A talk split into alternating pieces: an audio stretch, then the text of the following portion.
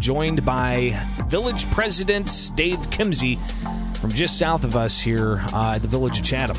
Uh, Dave, thanks for taking time with us this morning. How is everything in Chatham going on right now? Oh, good morning, gentlemen. Uh, Chatham is, is like uh, every other community we talk about uh, around uh, Sangamon County and around the state. Everybody's quickly adapting to what new mitigations look like, what holidays with smaller gatherings is going to look like, and, and, how we continue to move forward with uh, dealing with pandemic. Yeah, and uh, getting the the community on board uh, to help with uh, mitigating things as best as they can. What steps is Chatham taking, uh, specifically the municipality, been uh, enforcing the the governor's orders, or uh, has Chatham put in into effect anything like a, a mask mandate or capacity restrictions or anything along those lines? I think one of the things that we're really fortunate with in Chatham is we have a very caring and compassionate community.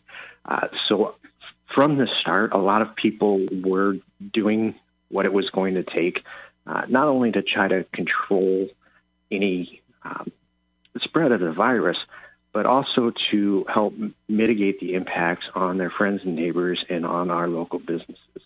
Uh, the school district is very important in Chatham, and so a lot of the mentality has always been, you know, people are willing to do whatever they can uh, and on, and are able to to help the school district reach their goals because everybody's proud of the schools. So uh, a lot of what we see is kind of kind of tied back into that overwhelming goal that, that education is so important in our community, uh, and people want the schools to be open and able to provide their level of services to the best of their ability. Uh, and that permeates even with our businesses and with our faith-based community. Uh, there's there's a lot of trust uh, and a lot of understanding uh, between members of the community in that way. What about the uh, actual measures, though, uh, that uh, the Village of Chatham uh, has passed, if any, uh, to levy fines or to you know have law enforcement go and check on things? Is that something that the village is doing?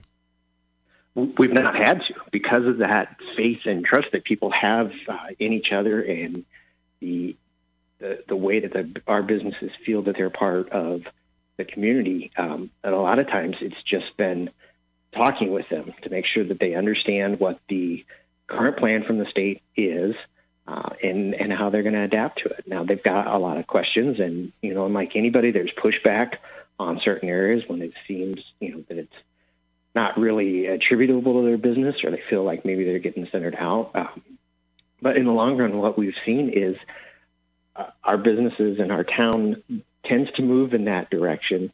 They won't. There's not an open defiance of it, uh, but there there continues to be a lot of talk, and you know, and through the village, we continue to lobby for changes that we think are appropriate, um, whether that be on the federal side or the state side, uh, but continue to push people to get the resources they want. Uh, I think the toughest thing that our businesses struggle with is they feel, you know, uh, an obligation as part of our community, uh, but they also feel that the people that they employ are part of their family. And as they're shut down, they're looking for ways to take care of their family the same that all of us are doing. It's a, a, tough situation a lot of people are put in, and I know uh, some municipalities like Springfield are offering up uh, business grants. Is that something that uh, the, the Village of Chatham has access to uh, from the federal dollars the state captured? Uh, and is that something you guys are, are moving forward with in any capacity? as as a non-home rule community and a non you know direct beneficiary of, of HUD, a lot of our programs end up being routed through the state. Uh, so you know, and, and that's one of those areas where we push back on the state is a lot of their grant programs are either overly complex. They're, they're taking a, a lot of time for a small business to complete a grant application and then wait for the review process and the ultimate funding uh, and these things should be a lot easier. Uh, we had one program, I'll use an example, is the Downstate Small Business Stabilization Grant Program that was passed through funds through the state that the village would administer for a business uh, to help them survive through the pandemic.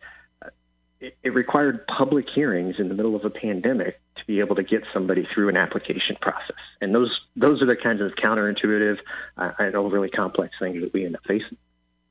We're talking with uh, Chatham Village President Dave Kimsey here on the WMAY Morning News Feed. I'm Greg Bishop and Chris Murphy in the newsroom. And Mayor Dave, you know, talking a little bit about the business community and the and the way the community is rallying around. You know, tell tell some of the success stories, like like the one with Scoop du Jour that I'm trying to drill down a little more on with Fran about the fact she's actually tried to close twice, and yet the village has basically begged her to get the drive-through window open so they can have donuts and coffee and ice cream again. You know, I mean, the necessities. Talk, yeah, the talk, necessities. But talk about this rally though that that, that you've had because not only are your businesses surviving, but the the community's making sure they survive.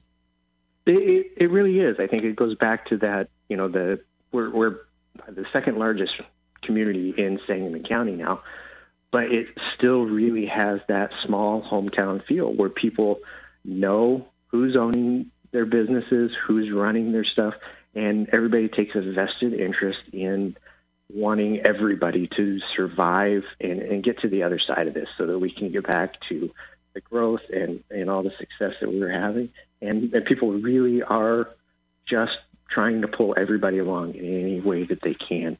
Uh, you, you mentioned Fran trying to close down and the insistence on donuts. Uh, you know, over the weekend, it seemed that people had started to buy what would, you know, normally be the, the business gifts that they, they send out to clients or customers as thank you, um, you know, for another year with us.